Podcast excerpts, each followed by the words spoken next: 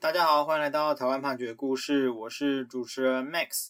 今天要跟大家分享的故事是一个租赁纠纷的故事。啊，故事的主角呢，阿修，阿修呢，他是在一百零一年八月一日的时候呢，跟玲玲去承租了一个房屋。那承租房屋的目的是要开设一个卡拉 OK 店，双方就约定说这个。呃，房屋的租金是每个月十五万元啊，然后租两年，押租金是十五万元啊。但是呢，这个阿修根据阿修的主张，玲玲在这个一百零一年十一月哦，去这个房屋收取租金的时候，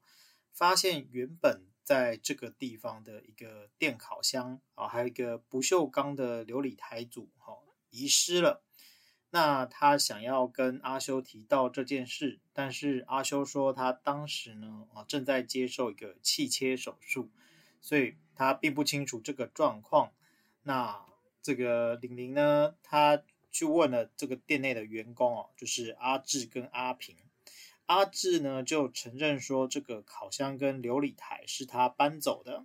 就表示说啊他会自行负责把这个物品返还给玲玲。那玲玲呢，就在这个阿志、阿平等人都在场的时候，同意了这个请求。但是啊、在这个租约期满的时候，玲玲呢却又说啊，这个烤箱流理台遗失没有归还，所以呃，阿修应该对于这个失窃的物品要负赔偿的责任，就扣减了部分的押租金。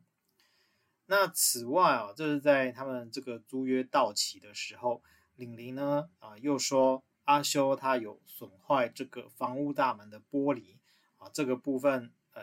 还有赔三千块。那此外呢，还有租金一万一千元没有付啊，都要去扣减啊。但是呢，阿修就说这事情不是这样的，这个房屋大门的玻璃呢，呃，这个是他的老戴，就他的前手，原本租这个地方的前手。他说，他原本在这个地方开卡拉 OK 的时候，就有被这个帮派索取保护费。那因为他就是不愿意交这个保护费呢，就被人砸破玻璃以示警告，所以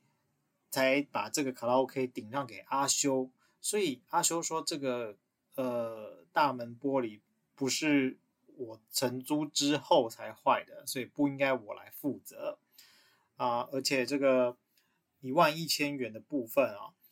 呃，其实根据阿修的讲法，他在一百零二年三月的时候，有把这个租金啊五万五千元交给哎阿志，就是他店内的员工阿志。那请阿志呢去交付给玲玲，但是阿志他擅自扣了三万元没有付啊。后来呢，在阿修知道了这件事情，就叫阿志去跟玲玲商量欠款的事宜。后来阿志有返还其中一万九千元给玲玲，那剩下的一万一呢？啊，其实就应该是阿志跟玲玲之间的关系啊。那阿修认为是跟他没有关系，那他也觉得说玲玲因为这件事情就扣他的押租金，他觉得没有道理。哦，所以呢，呃，他认为说这些林林总总事情加起来啊，呃，玲玲应该还要再给付他八万元哦，这样的数额。就是原本押租金十五万元，还可以请求八万元这样子。那玲玲的说法呢就不一样，他就是说，呃，他从一百零年八月一日哦出租给，就把这个房屋出租给阿修，但是阿修是在一百零二年十月就经营不善，违反租约啊，擅自把这个房屋出租给其他人。那在这个租约期间届满之后啊，他又拒绝把这个屋内的设备返还，啊，积欠租金，打破店门玻璃大门，那这些事情呢，李宁都觉得说应该是可以从押租金里面来扣的，所以呃，他有去做一些询价，包括说这个遗失的烤箱跟琉璃台啊，玻璃受损等等的，然后他认为他算出来说这个扣除了八万块啊。他返还阿修七万块是完全合理的。那此外，他也有补充说，这个这个电烤箱和琉璃台啊，不见这件事情呢，哦，其实不是玲玲自行发现哦，其实是呃阿修的员工把这个东西偷走了，那是阿修亲自来通知玲玲，后来这个因为是阿修的员工把这个东西偷走没有还，所以领林他主张返还这个烤箱跟琉璃台，但这个阿修又没有还，所以他本来就应该可以哦。扣这个押租金。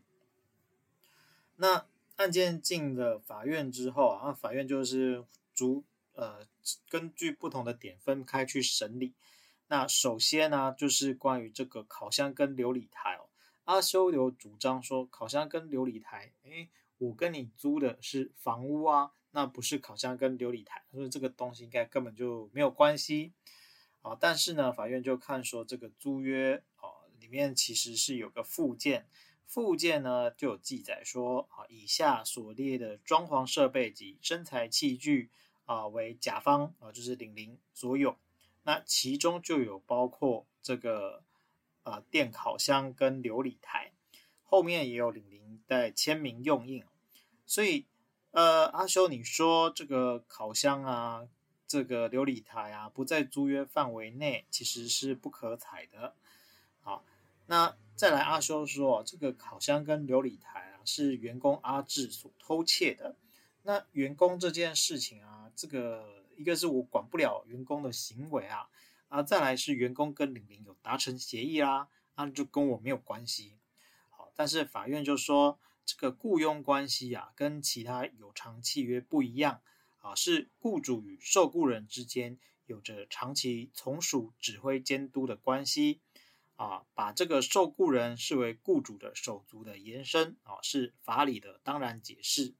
换句话说啦，就是啊、虽然偷的人是阿志啊，不是阿修本人，但是阿志呢是阿修的员工，就跟阿修你本人偷的是差不多的概念。那你本来就要想办法去控制他，而不是说，哎，这个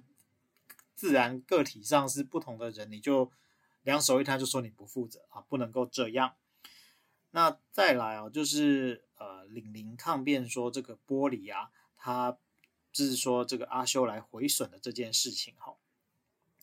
呃，法院他就有传证人，那证人呢，呃，老戴啊，就是他的这个前手，他说他当时进去的时候，他就整修得很好，玻璃门是本来就有的，他交给阿修的时候是完整的啊。那他说有坏掉是我不清楚。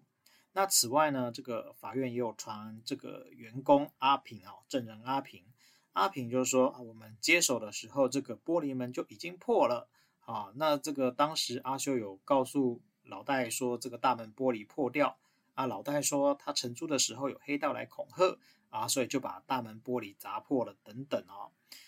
呃，所以这个两个证人的讲法是完全不一样。好，那法院呢，他就说，